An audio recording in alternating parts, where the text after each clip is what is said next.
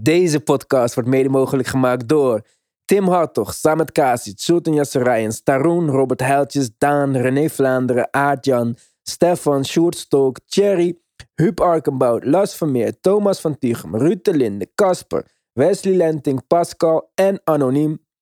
Geen nieuwe leden, dus geen nieuwe shoutouts. Wil je ook extra podcasts of wil je gewoon supporten? Ga dan voor ons hele archief aan content naar onze Petje Af, petje.af slash de basketbalpodcast. Je kunt de Petje Af ook toevoegen aan alle RSS-feed compatible apps, waaronder Apple Podcasts. Dus gemakkelijker kan het niet. Let's go!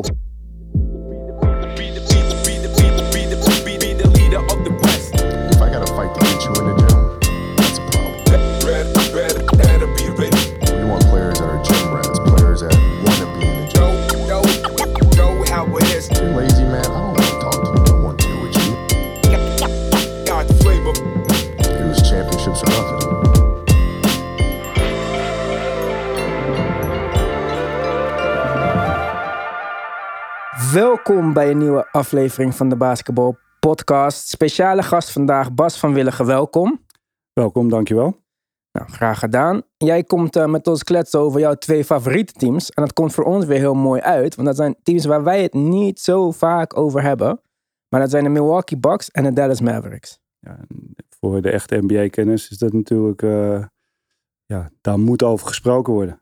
Hoe kan je niet over de defending champs eh, spreken? Ja, dat, eigenlijk heb je daar wel een goed punt. Dat moeten wij misschien wat vaker doen.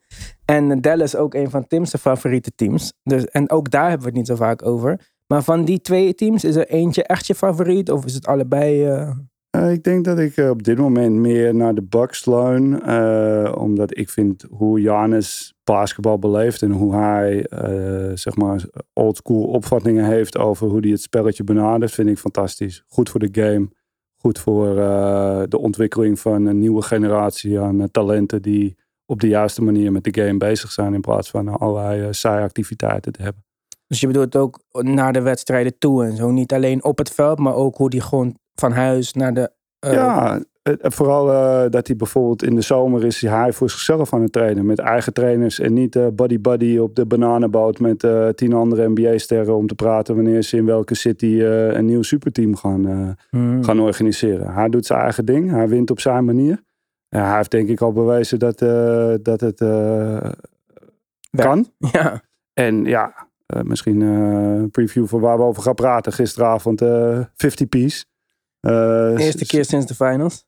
Eh, ja, 17 op 21 geloof ik. En eh, ja, de- hij laat gewoon zien dat hij eh, unguardable is op het moment dat hij gas gaat geven.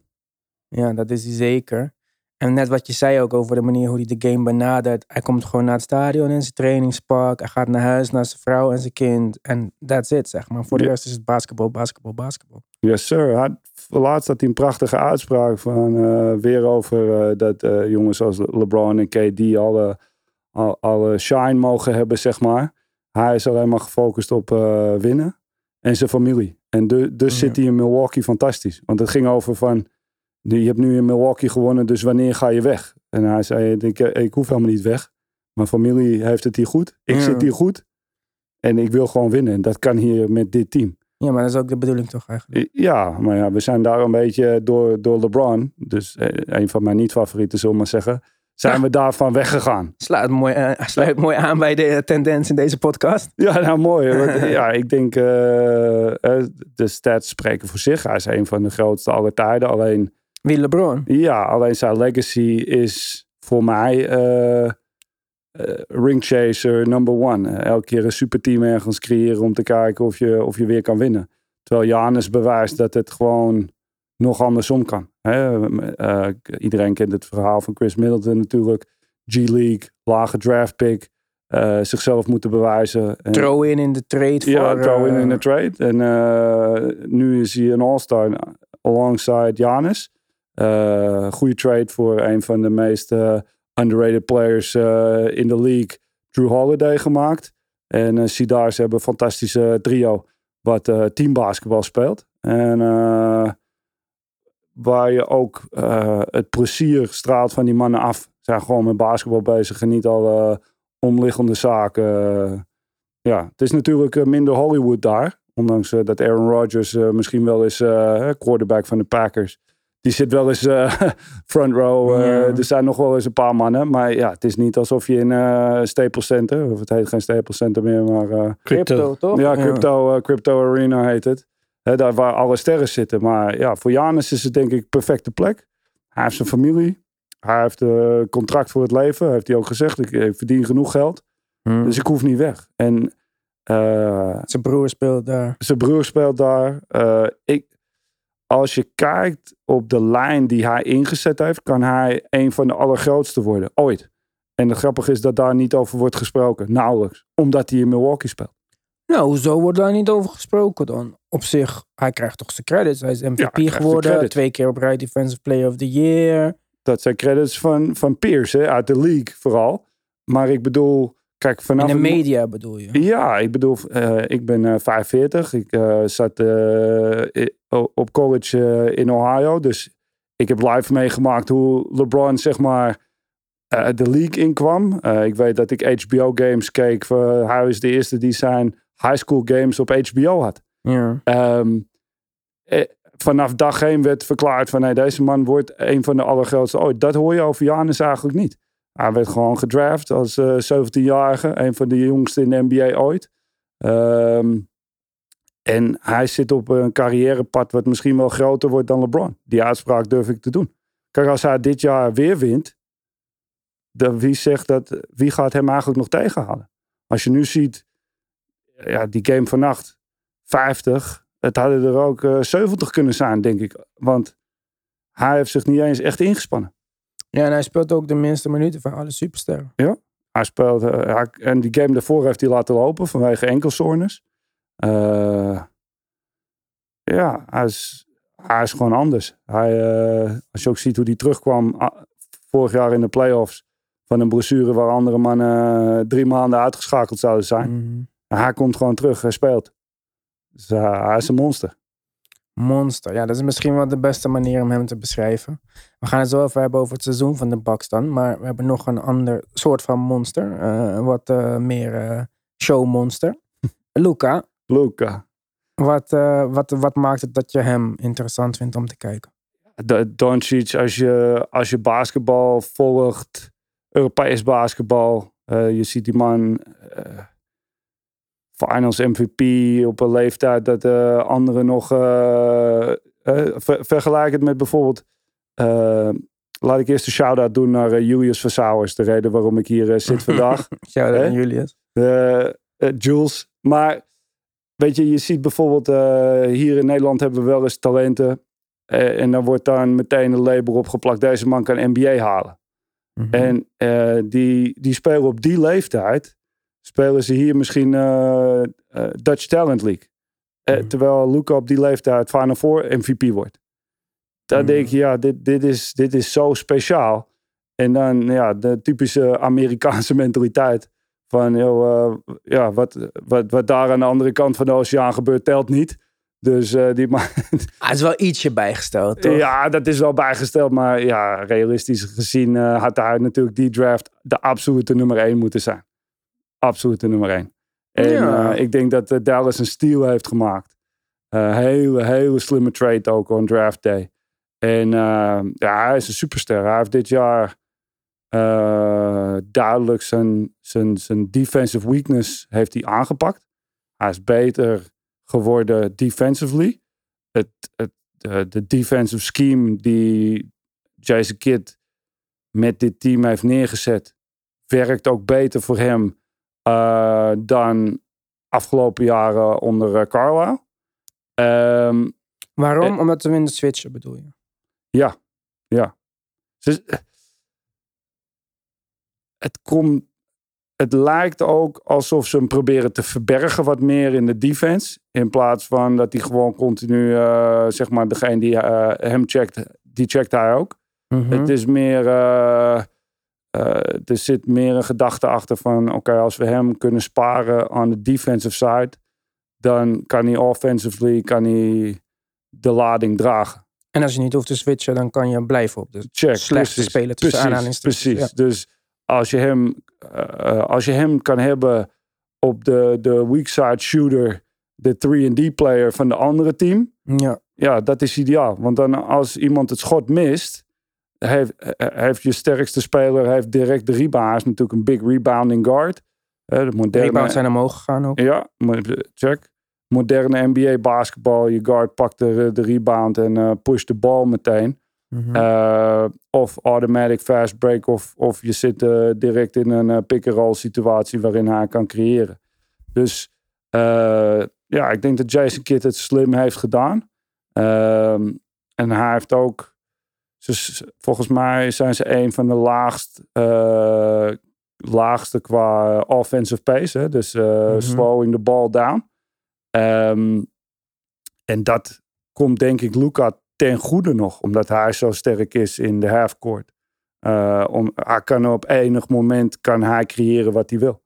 Dus ja, vannacht PJ Tucker, ja, hij zet die man gewoon on skates en hij scoort wanneer hij maar wil. Ja, maar vannacht niet zijn beste wedstrijd. Voor de mensen die dit gaan luisteren is het twee dagen geleden. Maar Check. het is, eh, hij, hij was qua field goal percentage in ieder geval niet zo goed natuurlijk. Vannacht. Maar ze hebben nog steeds gewonnen, daar niet van. Eh, ik wil even inhaken op de, wat je net zei van ze spelen slow pace. Luca is goed in een half-court set. Speler die niet zo goed doet in een half-court set eh, is Porzingis. Yes. Die is nu weggetraind. Ja. Toen jij die trade hoorde als iemand die, die Dallas kijkt. Ja, je krijgt Davis Bertans en Spencer Dinwiddie. Op papier lijkt het niet zo heel veel. Is dat wat jou meer opviel? Of dacht je van ah, lekker dat die Porzingis weg is gewoon? Ehm, Of iets heel anders kan je ook denken nou, natuurlijk. nee, nee, nee. Kijk, ik, ehm Porzingis moest weg. Ja? Ja. Dus ehm waar we het voor de uitzending al een beetje over hadden is... Die man was zo vaak injured dat je kon niet op hem bouwen. Dus ze hadden het over, eh, ja, maar hij heeft een tweede All-Star bij zich. Ja, maar ja, als die man eh, de helft van van de games... eerder eh, zo. Ja. ja, als die man die helft van die games niet speelt. En na zijn laatste paar echt leekblessures.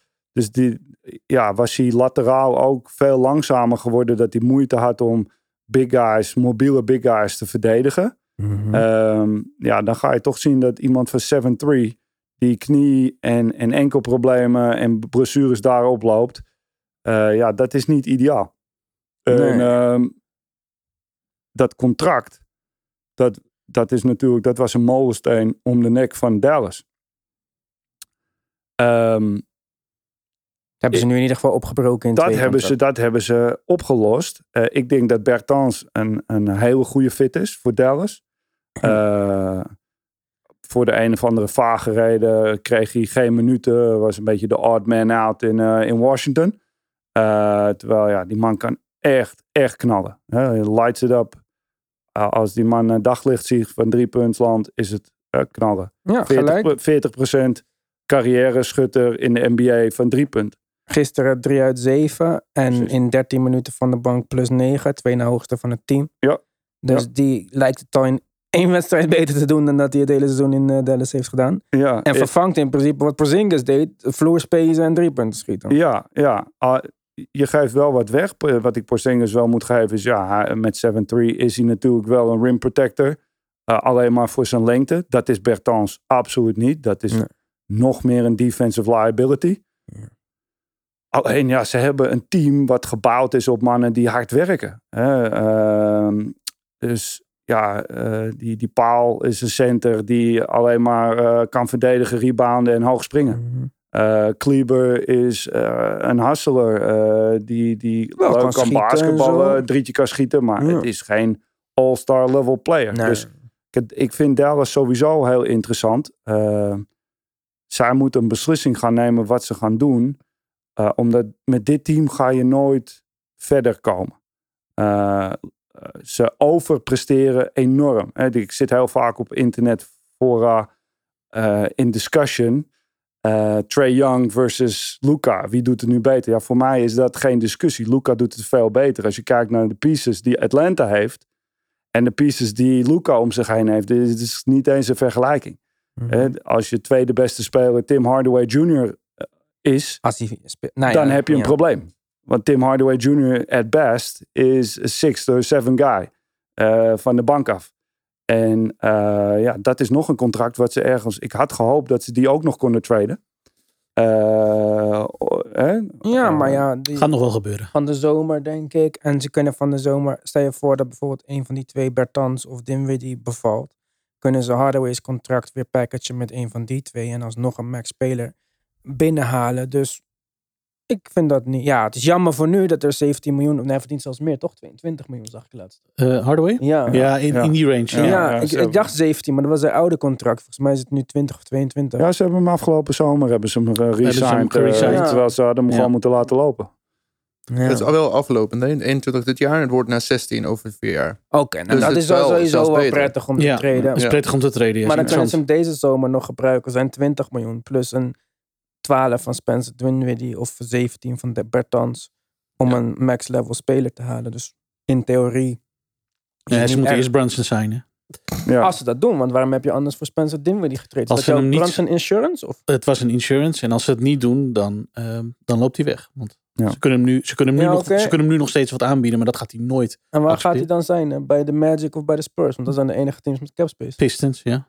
Die willen hem. Maar wat wil je bij de Pistons doen? Ja, maar goed. Dat, dat kunnen wij zeggen. Maar als Brunson denkt, ja, eh, ik kan daar met Kate spelen en ik kan eh cashen. Dan kan dat een afweging zijn. Ja, goed. eh, Hmm. Iemand die het geld achterna gaat, geven hem ongelijk. Ik, op dit moment ziet het er denk ik niet zo uit. Maar ja, je weet niet wat er in de zomer gebeurt. En dan Als hij een- 20 miljoen vraagt, zou ik hem ook laten lopen als ik Dallas was. Nou, maar dat zijn de bedragen gewoon in de huidige NBA. Ja, hij gaat dat 20 vind plus verdienen. Ja. Dat vind ik hem niet waard. een- Dan mag je van mij weg. Ja, maar een, een, een nobody verdient 5 miljoen. Je, en de, de benchplayers eh, zitten over, eh, dikke over een miljoen heen. Ja, maar zou jij dan, eh, als je dit team moet bouwen, je zei net van een team is niet goed genoeg. Als je kijkt het verschil wat Atlanta heeft en wat Dallas heeft, dat vind Ja. je groot. Ja. Maar ja, als je dus dan Tim Hardaway 22 miljoen geeft en Jalen Brunson 20 Ja, miljoen, dan houdt het op ook, hè? ja, dus je moet, je moet Hardaway traden. Die moet weg. En je moet kijken of je hem eventueel kan packagen met een Kleber of eh, een van die andere big guys die ze hebben. Om één solid big man binnen te halen. Eh, ik vind bijvoorbeeld, eh, ik had heel erg gehoopt, eh, eh, team waar we het niet over spreken vandaag, maar Indiana was een team wat in panic mode zit. Hè? Als je kijkt, Sabonis kon je gewoon oppikken. En ik had heel erg gehoopt dat ze Sabonis zouden packagen, of ja, in een deal zouden eh packagen naar Dallas toe. Om Luca en Sabonis bij elkaar te hebben. Het zou volgens mij een fantastisch duo zijn, omdat alle twee goede passers zijn. Ja, maar waar, waar is de Tyrese Halliburton van Dallas om te geven voor hen, Sabonis? Eh, ja, dat is een interessante discussie. Ik vind eh Halliburton helemaal niks. Dat vind ik een hele interessante discussie. Daar gaan we het zo Wauw. een petje af over hebben. Ja. Yes, sir. Mensen voor petje af, eh, want dat, dat, wil ik moeten we uitgebreid bespreken. Ja. Kijk, eh, hij had natuurlijk wel een eh, bepaalde tradewaarde. Ik denk dat die speler er niet is bij Dallas. Of je had Brunson in die trade moeten doen voor Precies, Sabonis. precies. Ik Maar dan denk- was het een speler zonder contract geweest. En ik weet niet of Indiana, of dat is wat Indiana zocht voor hun Ja, All-Star. Of, je moet draft capital eh, opgeven. Wat ze ook hebben opgegeven om voor Porzingis te traden. Ja. Dus dat was allemaal wat ze niet echt hadden. Maar oké, om... eh, Maar waar, waarom hadden ze bijvoorbeeld niet Porzingis en eh, Hardaway en, en eh, second rounder in de toekomst, twee second rounders, pick swaps kunnen doen voor Sabonis? Omdat ik niet zou weten wat Indiana moet met de geblesseerde Hardaway. En eh, wie was het nog meer?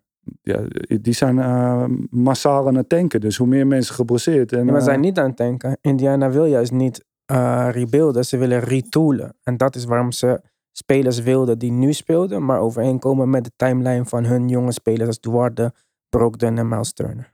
Ja, maar je, vannacht ook vijf man die niet spelen. TJ Warren, Brogdon, eh, Turner, allemaal, die zitten allemaal. Dus die mannen zijn zwaar aan het tanken. Ik, de, de komende wedstrijden nog wel. Maar met het oog op... Die willen volgend seizoen wel weer competitief zijn. Nee, die dit, wordt geen, dit wordt geen drie eh, jaren ja. plan daar. Dat, nee, dat, nee, dat, dat, is Indi dat is Dest Indiana. Zo kennen we ze ook. Dus, Nee, klopt. ehm, maar, eh, en, en Porzingis met Hardaway samen is een gigantisch, gigantisch contract. Ja. Ja, dan ja, moeten ze... dat is 50 miljoen hè. Ja, dan moet je echt... dan moet je eh, Sabonis en nog mm, nou ja, voor twee 50 spelers miljoen kon je. Russell Westbrook krijgen. Dan... eh oh, Ja. John Wall. En Maar- Indiana is vooral op zoek naar eh, aflopende contracten. Want dan hebben ze deze zomer natuurlijk vrij spel. Dat Ja. willen ze graag. Ja. Nou, dat, Ja. dat hebben ze nu een beetje. Ja. Al weet ik niet wie ze eh, deze... Ja, de- Indiana, Ja, niet om free agents te gaan tekenen, want Nee, dat eh, gaan ze niet. eh, nee, nee, nee. Dit Dus- zal, eh, Indiana is zo'n verhaal als Milwaukee. Je zal daar een team moeten bouwen Ja. om iemand die daar wil zijn. Ja. Eh, want het is geen stad natuurlijk die gaat aantrekken. nee, eens, klopt. Dat zal inderdaad de route worden. En dat Ja. zullen ze deze zomer al wat gaan doen met, met ruilen. En eh, op die manier het benutten van die eh, cap space die ze nu gaan krijgen. Rondom ja, Halliburton en Duarte. Want dat zijn op dit moment de jongens waarop ze, waarop ze gaan bouwen. 21 en 24 jaar oud. Dus Ja. nou ja, oké. Die kijken naar, naar volgend jaar en daarna. Oké, Laten we even teruggaan naar de Bucks. Want die hebben ook een trade gemaakt tenslotte. Die hebben Ibaka erbij gekregen voor vrijwel niets. Ja. Wat vond je daarvan? Ja, een hele slimme move. Hele slimme move. Ehm, dus de Bucks front office. eh, het, het, het is niet helemaal vergelijkbaar met PJ Tucker zoals vorig jaar. Alleen de gedachtegang die erachter zit, blijft hetzelfde. Je haalt een, eh, een solid rotation player die defensive minded is. Eh, die een veteraan is, die een goede presence in de locker room is. Die geen, eh, geen track record heeft met eh, drugs of andere off-court issues. Haal je binnen voor vrijwel niks. En daardoor versterk je wat ze nu hebben. Kijk, veel mensen vroegen zich af waarom ze ehm Boogie hebben laten lopen hè, in het seizoen. Eh, ja, ik denk Die dat het met- goed deed bij die het Milwaukee. goed deed, maar die met een bepaalde attitude komt. Waar het toen straks, hè, eh, off Mike hadden we het over Europese spelers versus Amerikaanse spelers. Ik denk dat de Euro Europeanen op dit moment er beter voor staan in de NBA qua attitude als een aantal van deze AAU crybabies. Eh. Boogie, eh, als je de verhalen van Boogie leest, eh, is altijd hetzelfde. Als hij binnenkomt, wordt hij beschouwd. Ah, ideale teamgenoot, fantastisch. Eh, always wears out is welcome. En, en dat lijkt beter te worden. Maar ja, de man is inmiddels richting, richting de 30 of over de 30. Ja. En ja, in het begin, als je de verhalen in het begin van zijn carrière uit Sacramento, New Orleans hoort, ja, dan is het gewoon eh, een prinsesje die, eh, als hij niet krijgt, eh, begint te huilen. Totdat hij krijgt wat hij wil. Ik ga jou zo meteen een petje afvragen dan wat je van James Harden vindt ook. Dat hoef je nu niet te zeggen. Daar ben ik heel benieuwd naar als je dit al zo Er benoemt. wordt, er wordt petje af, wordt fire. Voor de mensen die, ja, dat, dat willen wij graag, een petje af. Maar ja, ik vond de Bucks... ah, ik, ik vond ze wat zwak begonnen aan het seizoen. Maar dat is ook niet gek. Je hebt het kampioenschap gewonnen. Brook Lopez is oud. Dat is toch ook een big piece in je rotatie. Ja.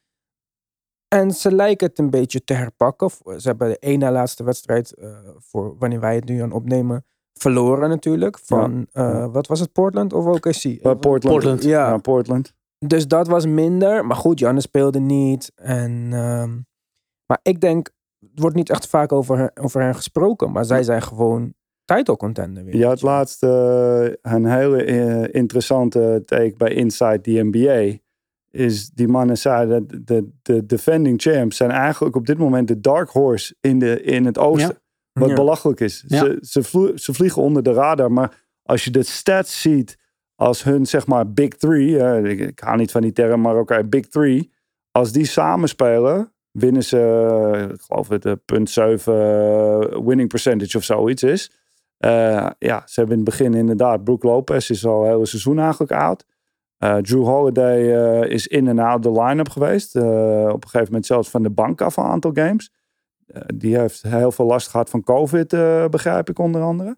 Die komt nu langzamerhand terug in zijn ritme. Chris Middleton is geblesseerd geweest, ook COVID gehad. Janis is een aantal games in en out. Back problems, leg problems. Maar ik denk, ik denk dat op het moment dat de playoffs komen en iedereen is fit. Kijk, als je kijkt wie ze gisteravond van de bank afbrengen. Dan mis je nogal een aantal mannen. Hè? Ehm, eh, dus eh, ze hebben Dante DiVincenzo uh, hebben ze getraind. Dus. Mhm. Ehm, Met Connaughton geblesseerd. Pat Connaughton raakt op dat moment geblesseerd. Mhm. Hè? Dus dat is eh, vervelend. Ze hebben ehm, George Hill even niet. Wesley Matthews. Ja, Wesley Matthews eh, niet fit. Dus je, je ziet dat er een aantal ervaren veteranen niet zijn. Eh, en toch winnen ze op cruise control. Ondanks dat de uitslag ja, wat, eh, Viel mee dan. viel mee. Ja. Indiana, Buddy Hield sch- schoot eh, de lichten uit. maar ja, je ziet dan, Janus is gewoon het verschil. Met die game daarvoor tegen Portland. Ja. Hè? Dus eh, ja, 50 punten is sowieso niet niks natuurlijk. nee, maar vooral de manier waarop. Hè? Dus eh 17 op 21, eh, wat ik eerder zei. Ehm, hij lijkt bijna unguardable te worden. En het, ehm, in de playoffs gaat die man 100% spelen. Ten, tenzij hij een of andere freak eh, blessure heeft. Maar eh, hij had tegen Portland huis wel kunnen spelen. Maar dit- dus ze sparen hem gewoon hier en daar toch een game. Ja, maar ze hadden die wedstrijd ook gewoon moeten winnen, toch? Ook zonder Janis moeten ze winnen ook van zonder. Janus. Moet ik zeggen Maar dat die- Portland is 3-0 nu of zo, sinds die... ja, eh, ja die, die, eh, die Anthony Simmons is een interessante speler. Ja. Eh, dat, hey, ik kom nu op een onderwerp waar we het eigenlijk niet over zouden hebben. Maar moeten zij wel aan Lillard vasthouden, die ja, ik heb dat echt- overrated is. Ja, ik heb dit al duizend keer gezegd, dat Ja. Lillard niet eh, goed genoeg is. Vind ik ook. eh, Zeker geen eh, top 75 speler alle tijden. Is, ja, maar, dat, maar niet, hij was niet de enige niet top. Nee. James Harden zit in die top 75, die hoort daar niet uit. Anthony Davis zit in die top Anthony 75, die hoort daar niet thuis. Ja, ja. Nee, dus, maar dat, dat is dus wel interessant. dus ja, ze hadden van Portland moeten winnen. Maar ja, Portland heeft nu best wel een leuke line-up met wat jongere spelers die een kans lijken te pakken. En een Nurkic die meer de bal lijkt te krijgen en daar ook goede dingen mee doet. Contractjaar. Helpt ook altijd voor iemand om eh, wat extra zijn best te Ja, doen. maar wel opvallend dat op het moment dat ze een, paar mensen dus wegtreden, dat hij dan in één keer wel uit de verf komt. Ja, maar ja, als hij daar staat in de paint te wachten tot een van die twee guards klaar is met dansen, Ja, dan kan ja, je ook precies. niet zoveel doen. Ja, hè? precies. Dus hij moet de bal krijgen. Nurkic moet de bal krijgen. Eh, en daarin zie je natuurlijk eh, een, een trend die misschien wel ja, terug gaat komen. Met, eh, ik denk dat het drie mannen die in de MVP-race zijn op dit moment. Embiid, Jokic en eventueel eh, toch eh Janis zijn. Ja, ik denk big, zeker Big Giannis, men die de bal krijgen. En daar ook iets mee kunnen doen. Dus eh, ja, Wie is voor jou de eerste in die MVP-race dan? voor mij Jokic, omdat hij alles speelt en eh, ja, eh, al zijn, zijn key guys zijn uit. Dus ehm, hoe, heet, eh, eh, hoe heet die point guard, die Canadian? Murray. Jamal Murray. Mur- Jamal Murray is al het hele seizoen uit. Eh, Porter eh, Jr. eh, geblesseerd, zal de rest van het seizoen oud zijn. Dus ja, hij, eh, Goeie hoop dat ze allebei nog terugkomen dit seizoen, zei eh ja, Malone. maar ja, e- eerst zien dan geloven. Ja. Uh, kijk, Ma- Michael Porter wist je dat dit kon gebeuren op het moment dat hij drafte. Dit is ook een hele vervelende blessure voor de jongen. Rug is tricky. Hè? Uh, Mhm. Bij mannen, hij is volgens mij 6'10. Dan moet je toch kijken van, ja, wat kan daar gebeuren? Uh, dat kan ook, het, hey, ja, misschien komt hij terug dit seizoen. Het kan ook uh, einde carrière zijn. Hè? Daar moet je realistisch over zijn. Murray verwacht ik inderdaad nog terug. Maar ja, als, als Will Barton eigenlijk je tweede beste speler is in het team. En, en, en je staat toch zo hoog in, in het westen. Ja, als je die double-doubles uh, of triple-doubles van uh, Jokic ook ziet. Dat gaat helemaal nergens over. Ja. Zo, zo dik. De 2020 games, uh, 2015 en 14. Ja, dat, ja, hij is echt een hele spelbepalende speler. En als je dan kijkt naar, vooral voor de trade, voor Harden, had Philly toch wel behoorlijk wat spelers. Uh, dus ja, Tobias Harris wordt altijd heel makkelijk over gesproken van ah, uh, verdient te veel, et cetera, et cetera. Maar is gewoon een hele solid speler. Hè? Op, op het randje van all-star level, zeg maar. Um, Mm. uh, die guard, Maxey. Maxi, die vind ik interessant. Een leuke jonge speler.